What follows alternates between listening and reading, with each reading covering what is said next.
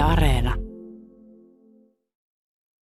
Eletään kevättalvea 1940. Rauhanteon jälkeen sotavammainen Suomi joutui hakemaan uutta ulkopoliittista suuntaa ja liittolaista. Niin, että oliko Suomella oikeastaan muita valintoja kuin Saksa ja sitten päätyikö Suomi Saksan rinnalle vai hakeutuko se sinne aktiivisesti? Suomi teki rauhan 13. maaliskuusta ensisijaisesti siitä syystä, että pikkuvaltion veri suihkua jokaisesta valtimosta ja laskimosta. Pahimmillaan yli 800 miestä kaatuu päivässä. Ja on ajateltava sitäkin, siis jos Neuvostoliitto miehittää maan, niin siitähän tulee kansanmurha. Maailman loppu ja Suomen loppu, semmoinen notko, josta ei nouse seuraavien sukupolvien talous ja kulttuuri 50 vuoteen tai ikinä.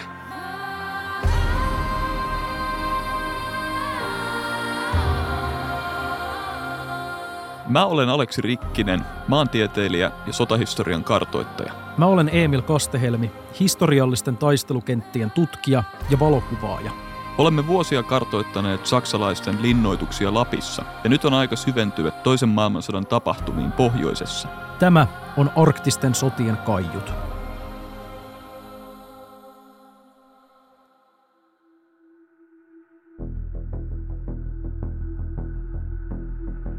Прежде всего, Finlandia была важна для Германии geopoliittisesti. Suomi oli Saksalle tärkeä geopoliittisesti, geostrategisesti sekä taloudellisesti. Petsamon nikkeli oli tärkeä Saksan sotateollisuudelle. Sen lisäksi Suomi oli suuri kuparin toimittaja. Talvisodan merkitys näkyi siinä, että Suomi valitsi lopullisesti leirinsä. Se liittyi fasistiseen leiriin ja siitä tuli fasistisen Saksan liittolainen. Se oli ehkä kaikista luotettavin natsi-Saksan liittolainen aina vuoden 1944 syksylle saakka. Siinä kuultiin Petroskoon yliopiston historian professori Juri Kilinin analyysiä Saksan ja Suomen suhteista talvisodan jälkeen. Historioitsija Teemu Keskisarja, mitä ajatuksia nämä herättää sinussa? Kilin on hyvä historioitsija. Asian voi ilmaista tuollakin tavalla, että Suomi oli Saksan uskollisin liittolainen. Suomalaisethan ovat jämptiä kansaa.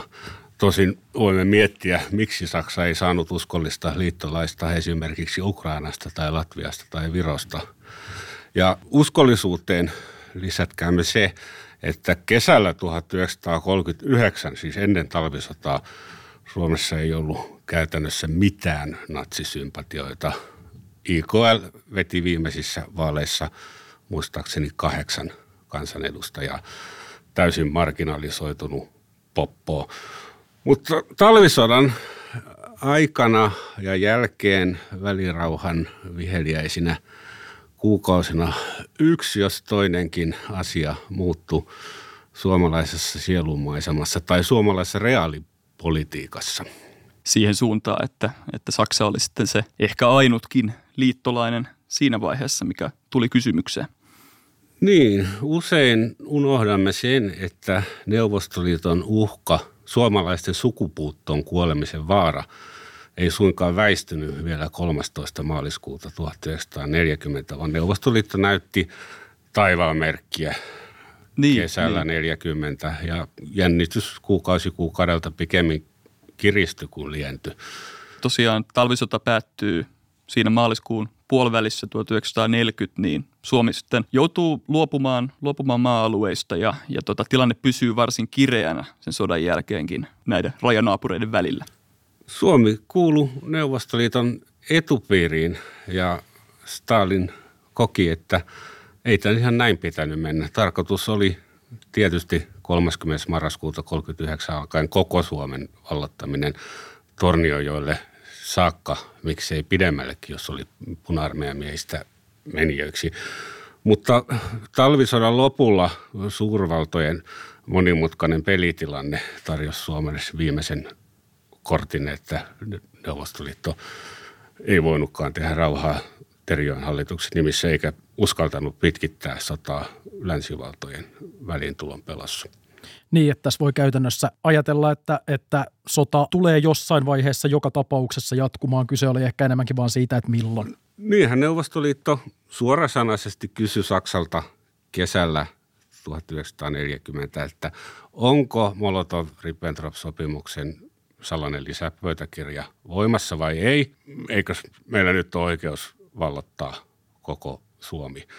Mutta siinä vaiheessa Saksalla oli jo mieli muuttunut tai asettakki kääntynyt ja pikkuhiljaa monimutkaista syistä tulivat siihen tulokseen, että Suomea ei kannatakaan kokonaan hylätä Neuvostoliiton armoille.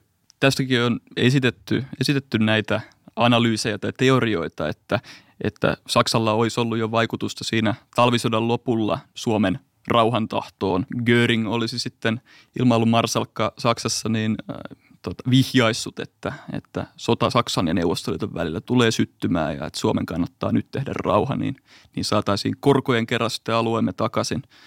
Mitä mieltä olet näistä teorioista? Se on todella mielenkiintoinen ja varteenotettava teoria, jonka muistaakseni Heikki Ylikangas nosti esille parikymmentä vuotta sitten, ja sen jälkeen on jonkun verran todisteiltakin kertynyt, vaikkei tuommoisista asioista ole tapana laatia kirjallisia muistioita ja Führerin allekirjoitus alle. Eiköhän nykyisin tutkijat ole sitä mieltä, että Suomen Saksan lähettiläs TM Kivimäki kuuli talvisodan viime hetkillä Göringiltä jonkun tämmöisen vihjauksen, että säästäkää armeija ja saatte ehkä myöhemmin Karjalan takaisin korkojen kerran.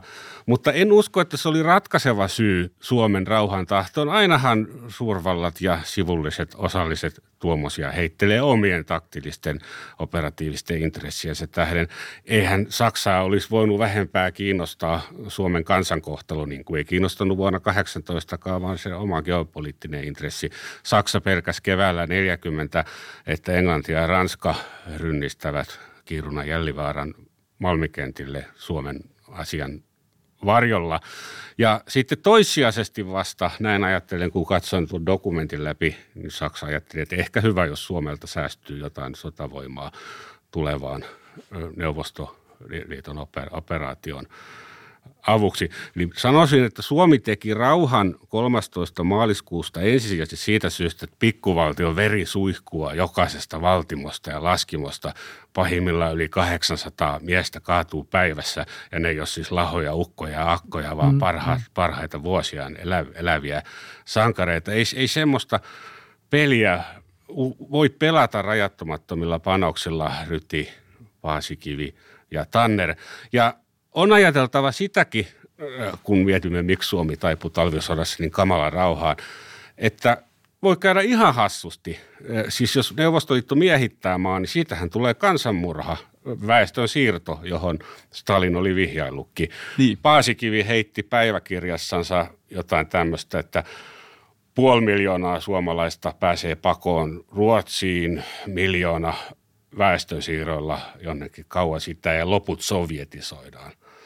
Eli ei ole mitään tyhmää jossittelua edes ajatella, että suomalaiset kulakit, älymystö, kansakouluopettajasta professoriin saakka, 10,000 suojeluskuntalaiset, niskalaukaus Montun syrjälle. Niinhän kävi Baltiassakin, jossa neuvostovaltaa ei sanottavasti vastuutettu. Ei se ollut edes siis kaunasta kettuilua, vaan Neuvostoliiton tapa varmistaa reuna-alueidensa turvallisuus, jos siellä on epäluotettavia vähemmistöjä. Eli tietynlainen maailmanloppu sitten niin kuin Suomen maailmanloppu ja Suomen loppu, semmoinen notko, josta ei nouse seuraavien sukupolvien talous ja kulttuuri 50 vuoteen tai ikinä.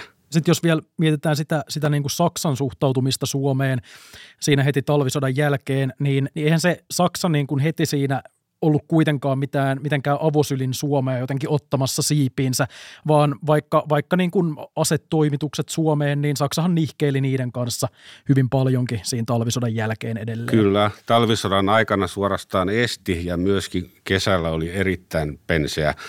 Jonkin aikaa piti sitä hyökkäämättömyyssopimuksen lisäpöytäkirjaa voimassa.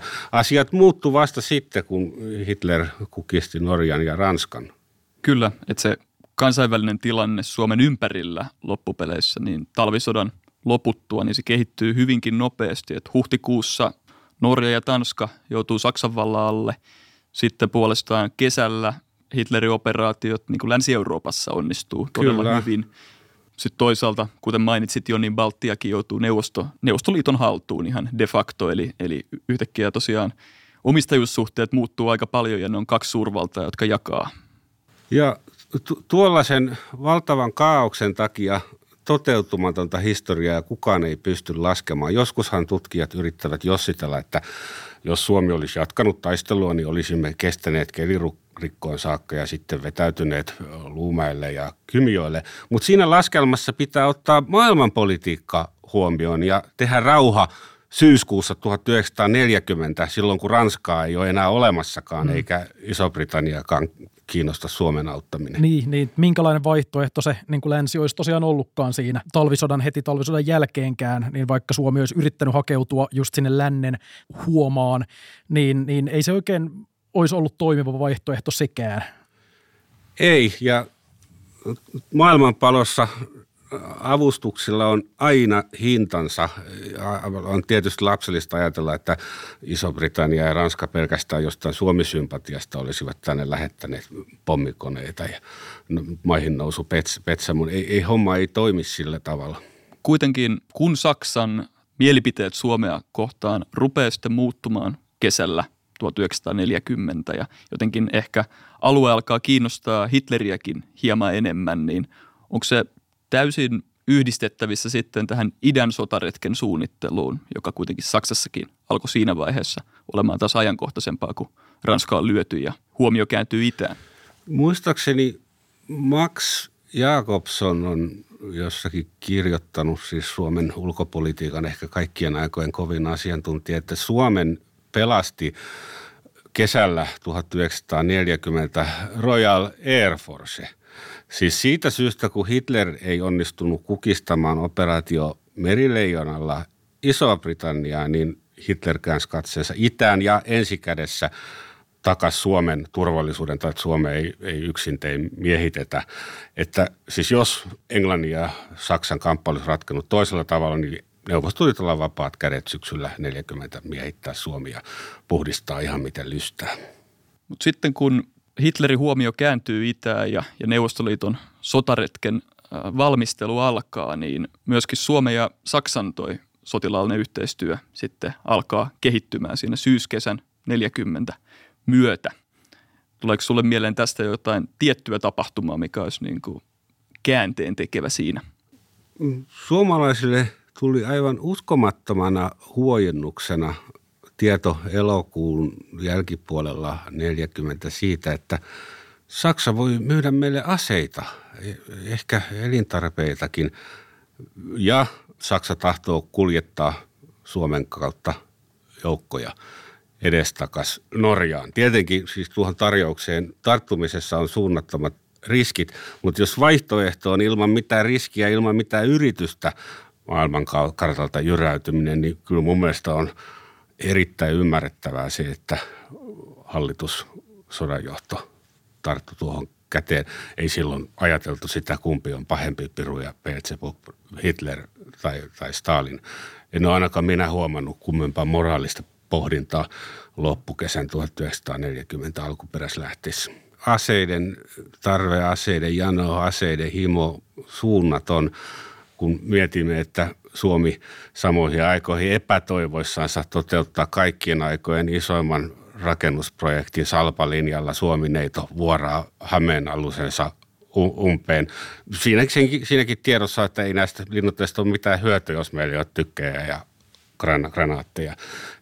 Mistä ihmeestä niitä aseita muualta olisi voinut saada, kun Ruotsi tarvitsee omansa? Niin. Mä muistelen, että siinä oli myös joku tämmöinen veivaus näissä asekaupoissa, että se piti jotenkin toteuttaa Ruotsin kautta tämä asekauppojen, niin kuin että ne lopulta saataisiin tänne Suomeen. Niin, eihän tämä ihan niin kuin Molotov-Ribbentrop-sopimuksen hengen mukaista varmaankaan ollut, että Neuvostoliiton etupiiriin kuuluvassa valtiossa niin Saksa rupeaa tänne tuomaan muun muassa 53 patteria kenttätykkejä, puolet siitä ilmatorjuntatykkejä ja 150 000 panssarimiinaa kuului näihin ekaan aseneuvotteluun. Niin.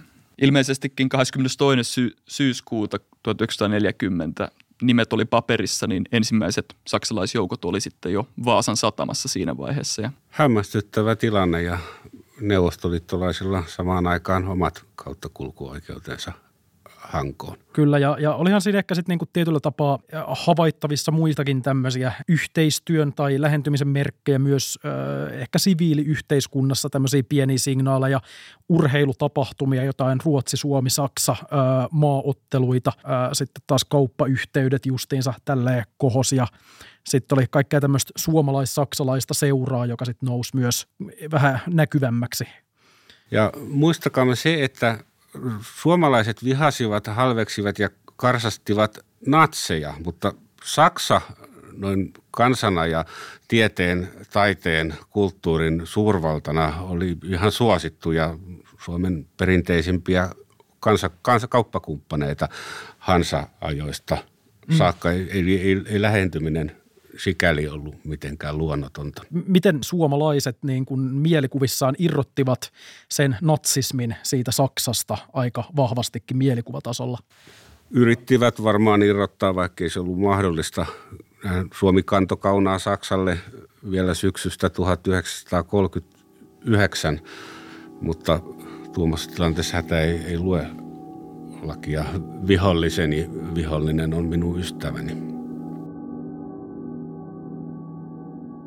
Kolosjoen sulaton jälleenrakentamisen talvisodan tuhojen jäljiltä ja se eteenpäin viemisen katsottiin kesällä 1940 maksamaan 40 miljoonaa markkaa. Avuksi saapuivat saksalaiset. Saksalaisten mielenkiinto Petsamoa kohtaan oli kasvanut koko ajan, koska se tarvitsi aseteollisuudensa tarpeeksi nikkeliä.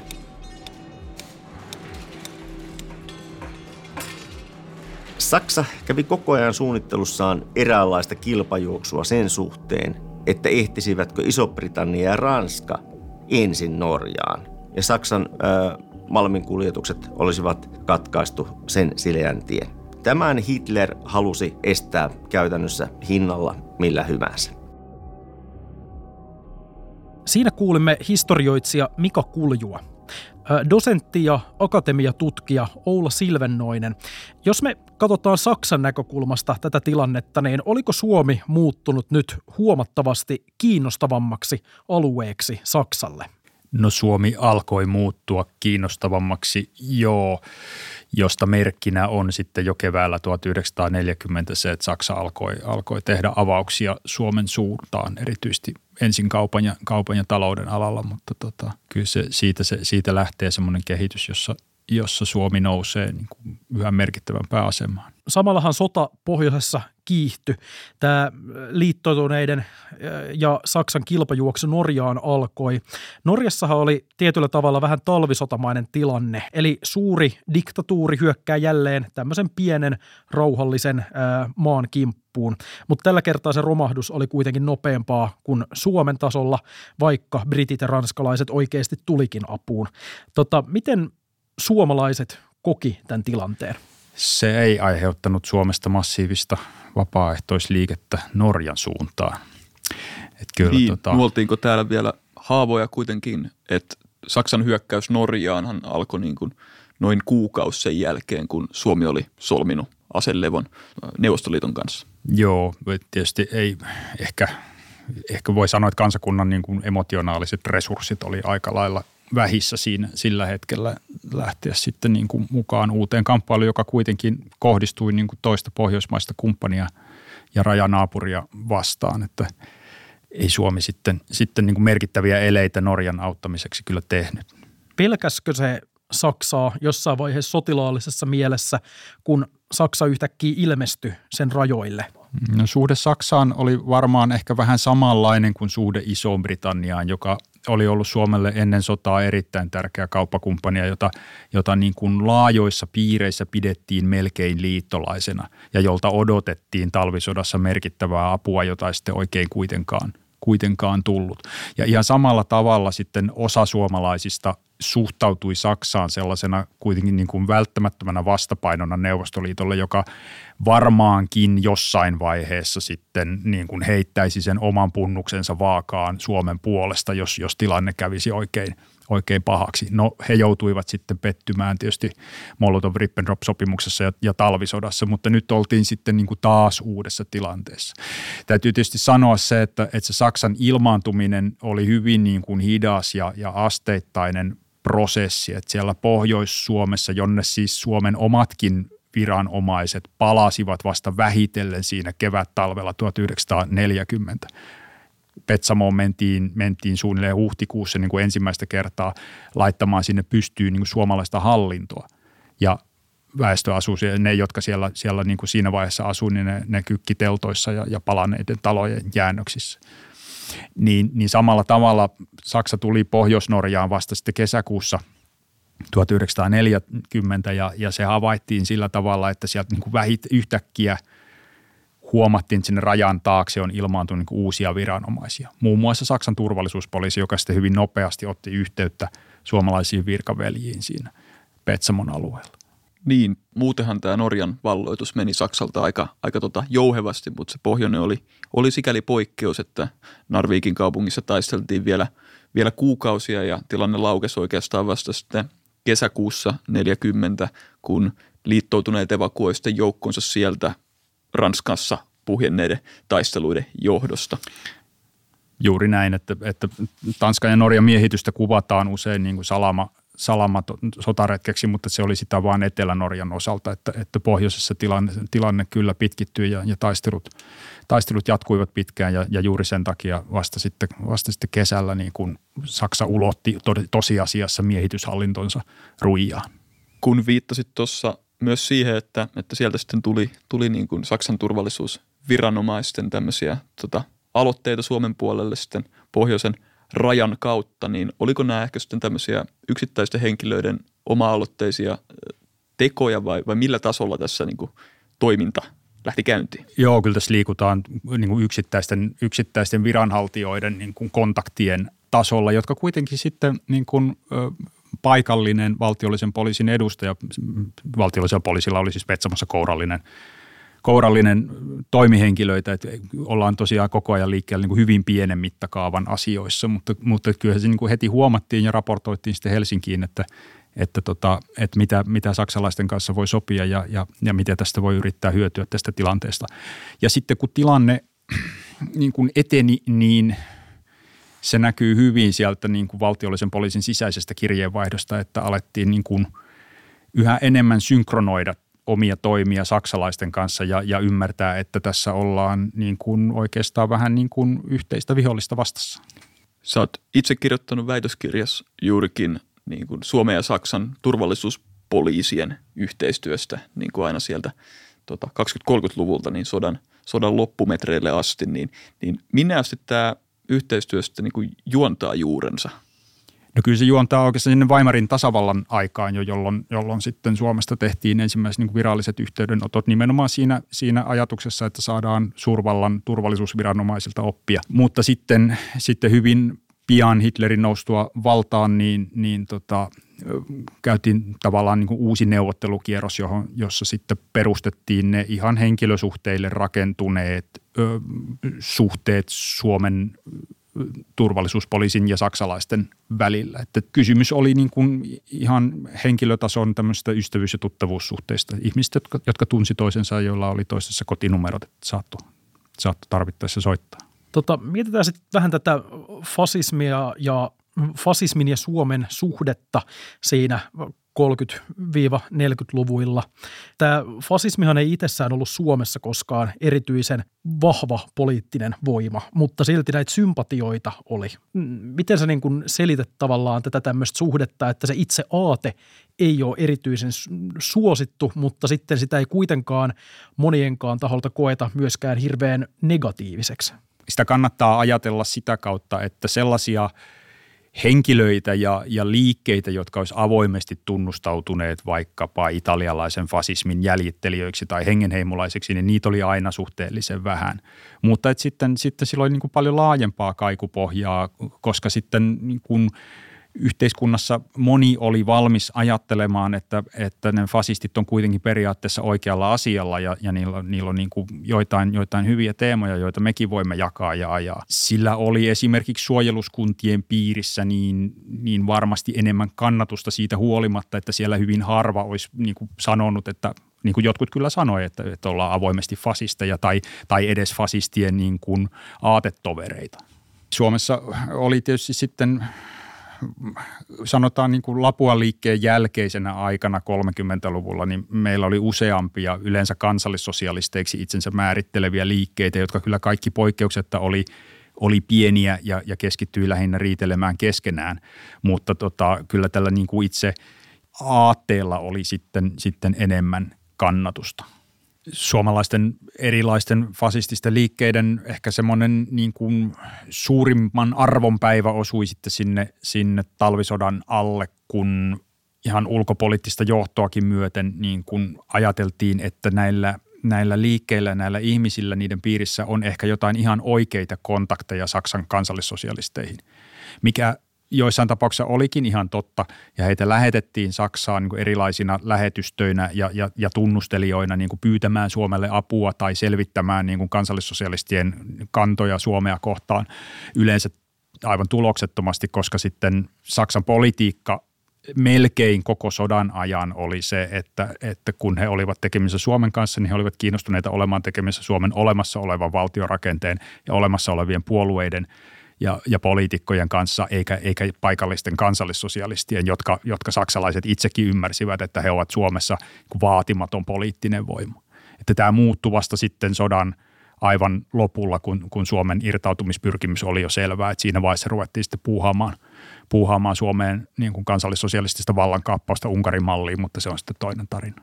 Minkä tyyppistä tämmöistä yhteiskunnallista kritiikkiä sitten oli tätä Suomen ja Saksan yhteistyötä kohtaan? Vasemmisto tietysti tuomitsi voittopuolisesti kaikenlaisen lähestymisen Saksaan, mutta sitten tässäkin suhteessa niin kuin nähtiin, että miten talvisodan kokemus viimeistään niin kuin sai osan ihmisistä miettimään asioita uudelleen. Syntyi vaikka sosiaalidemokraattisen puolueen sisälle sellainen yhdistys kuin Raivaajat, joka tarkoitus oli nimenomaan sopeuttaa sosiaalidemokratia ja suomalainen sosiaalidemokratia sellaiseen Eurooppaan, jota Saksa tulisi todennäköisesti tulevaisuudessa hallitsemaan. Ja myös sopeuttaa niin kuin sosiaalidemokraattinen aate siihen tosiasiaan, että tulevaisuuden Eurooppaa hallitsisi kansallissosialismi. Se voi olla silloinkin demaripiireissä aika kova pala kuitenkin purtavaksi. Se oli kova pala ja sitä vastaan tietysti myös demarien sisältä nousi sitten kriittisiä ääniä, mutta ehkä oleellista on, että tällainenkin aatteellinen välikohtaus näyteltiin. Se jäi sitten lyhytaikaiseksi, koska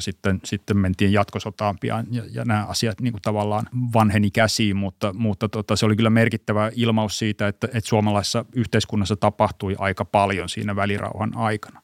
Ihan samalla tavalla jouduttiin koko jatkosodan alkuvaihe miettimään sitä, että mikä tulee olemaan Suomen osa siinä tulevaisuuden Euroopan niin kuin uudelleenjärjestelyssä, jossa Saksa tulee dominoimaan koko Eurooppaa. Ja se pakotti kyllä myös suomalaisen vasemmiston niin kuin miettimään, että miten tästä voidaan ylipäänsä selvitä hengissä. Sitten kun Suomi lähti hakeutumaan Saksan rinnalle, niin oliko suomalaisessa yhteiskunnassa jonkinnäköisiä tämmöisiä selkeitä liikkeitä, jotka olisi pyrkinyt täysillä jarruttamaan sitä, vai oliko se ehkä koko yhteiskunnalliset niin kuin kaikki keskeisimmät toimijat sitten kuitenkin tietyn tyyppisessä konsensuksessa tätä Saksan yhteistyötä kohtaan?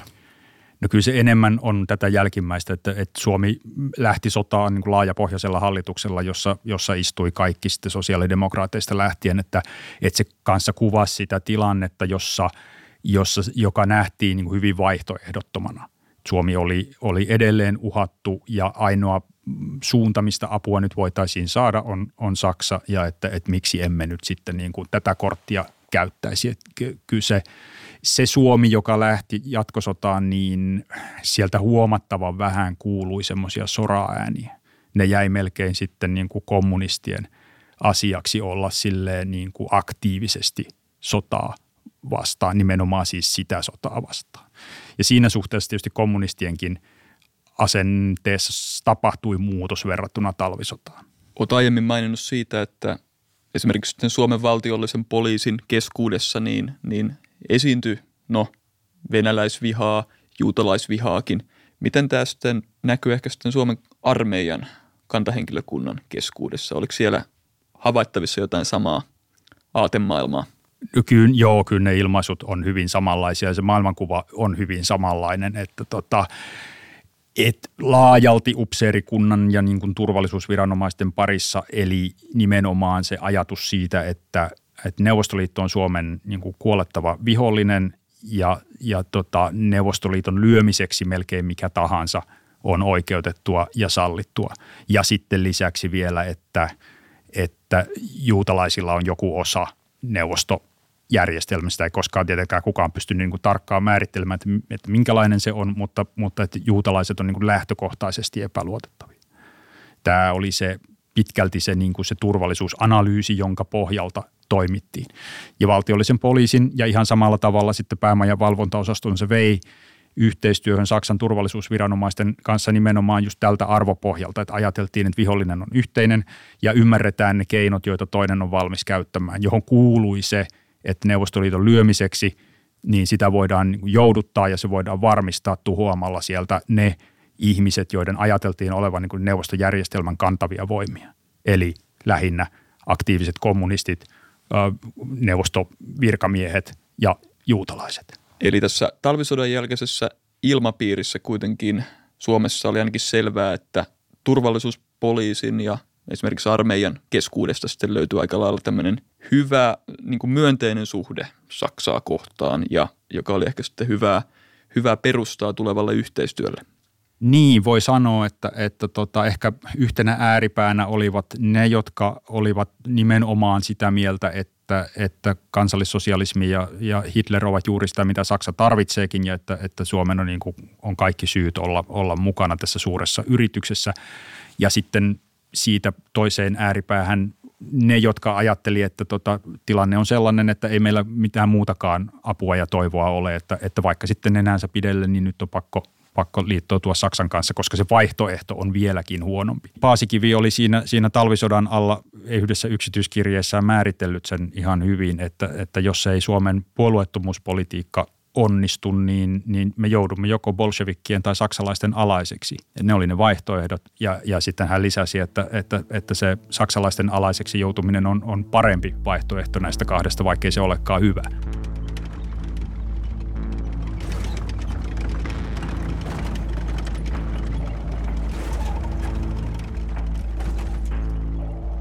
Joulukuussa 1940 oltiin jo siinä tilanteessa, että operaatio Barbarossa oli hahmottunut hyvinkin pitkälle. Tuossa vaiheessa siihen oli liitetty vahvasti mukaan myös pohjoinen rintamaosa, mikä tarkoitti Murmannin radan katkaisua ja Murmanskin tärkeän sataman valtausta.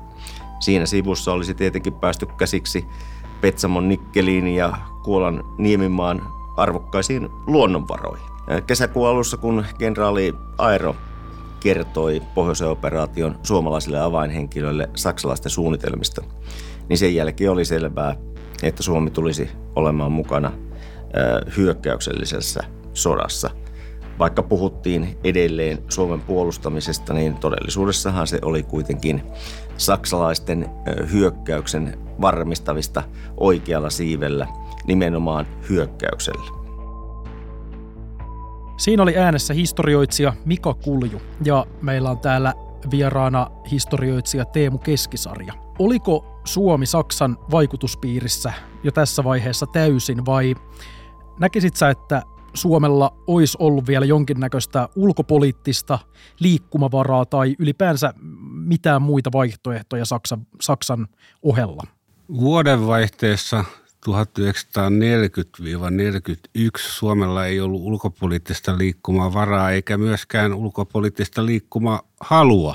Viimeistään siinä vaiheessa Suomi alkaa ennustaa toisen maailmansodan voittajaa. Ja voittajan vankkureihin kannattaakin hypätä, jotta saa Karjalan takaisin ja mielellään vielä Vienan ja Aunuksen kaupan päälle.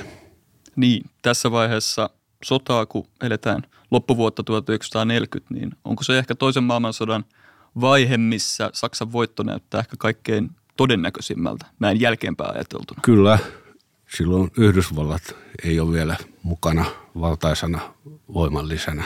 Britannia on ajettu sinne omalle saarelleen ja ylipäätään Neuvostoliitto ja Saksa jakaa näitä pienempiä valtioita Euroopassa keskenään. Ja Suomella on yllättäen kysyntää liittolaisena. Eihän Suomen liittolaisuus kiinnostanut syksyllä 1939 käytännössä ketään. Mutta nyt vuodenvaihteessa 40-41 Petsamon nikkeli on vielä tärkeämpi kuin 1930-luvulla. Ehkä aseteollisuus, vaikka toki oli tiedossa, mihin nikkeliä käytetään, niin havahtui siihen vasta käytännössä siis valtava materiaalikulutuksen jälkeen, ja siitähän sitten Suomi ja ulkovallat vääntelivät kättä välirauhankin aikana. Talvisodan aikanahan Neuvostoliitto oli vallannut Petsamon ja sitten luopui siitä rauhanteon myötä. Vissinkin aika nopeasti kuitenkin jo siinä vuoden 40 mittaan, niin Neuvostoliitto tuli ehkä vähän katuma päälleenkin siinä, että siinä esitettiin myös vaatimuksia siltä puolen nikkelin tuotannon myymisestä sitten Neuvostoliittoon. Minä en täysin käsitä sitä, että miksi Neuvostoliitto jätti Petsamon ottamatta. Kyllä kai Suomi sen olisi antanut sodassa menetetyn maankolkan ja muutenkin vaikka Käkisalmea tai Sortavalaa vastaan. Niin. Mutta no, olihan se tulenarkaa. Siellä oli Saksan, tietenkin brittien tämä omistajuussuhde siihen kaivosalueeseen. Mutta Stalin kyllä katui sitä Petsamon ottamatta jättämistä ja yritti sorvata rauhaa uuteen uskoon. Ylipäänsä siinä vuodenvaihteessa 44-1, niin kaikennäköinen semmoinen käytännön yhteistyö sit Suomen ja Saksan välillä kasvoi, ja ylipäänsä nämä korkeiden upseerien sitten nämä vierailut jatkuu tavallaan puolin ja toisin. Saksalaisten kyselyt näistä Suomen infrastruktuurista ja sotilaallisesta kyvystä oli niin kuin tapetilla.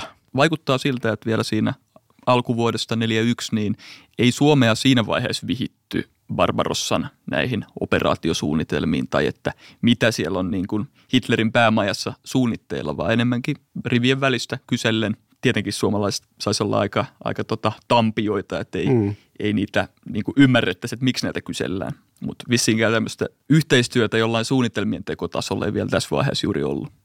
Ei tiettävästi suomalaiset vielä talvella 1941 tienneet Barbarossasta mitään yksityiskohtia. Maailman suurin salaisuus, vaikka oliko Ruotsin radiokuuntelu vai mikä sitä oli jonkun verran selvittänyt, niinhän se tuli Neuvostoliitollekin sitten kesäkuussa 1941 koko lailla yllätyksenä. Ihmeellistä, miten monen miljoonan miehen ja monen tuhannen kilometrin operaatio kumminkin niin hyvin pysyi pimenossa. Vissiin myöskään Stalinin korviin tulevat hälytykset moneltakin tasolta, oli sitten oman tiedustelun tai ulkovaltojen tiedustelun, niin ei ehkä reagoinut niihin ihan jälkeenpäin niin kuin rationaalisimmalla mahdollisella tavalla.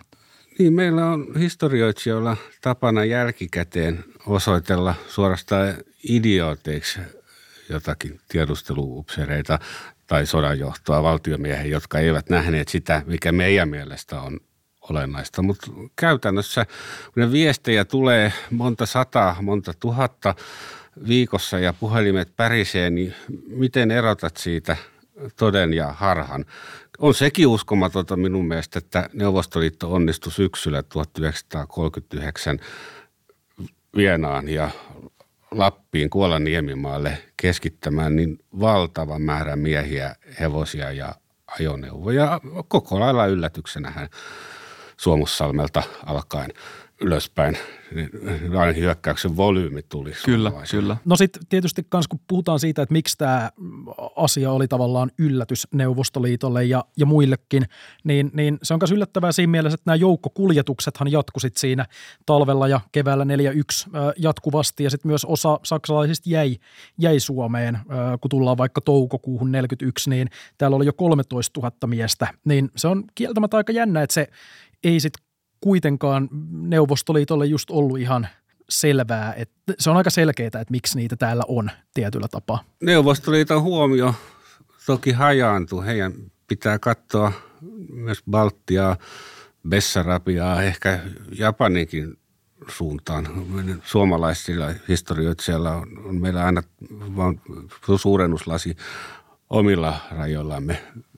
Ehkä Stalinin energiasta meni Suomen korkeuksille 5%, jos sitäkään. Varmaankin kun Neuvostoliiton painopisteitä miettii tässä vaiheessa, niin tietenkin Hangon vuokra-alueelle siirrettiin ihan samaan aikaan, kun saksalaiset siirsi joukkoja Pohjois-Suomessa, niin yli 20 000 sotilasta puolestaan eteläisessä Suomessa.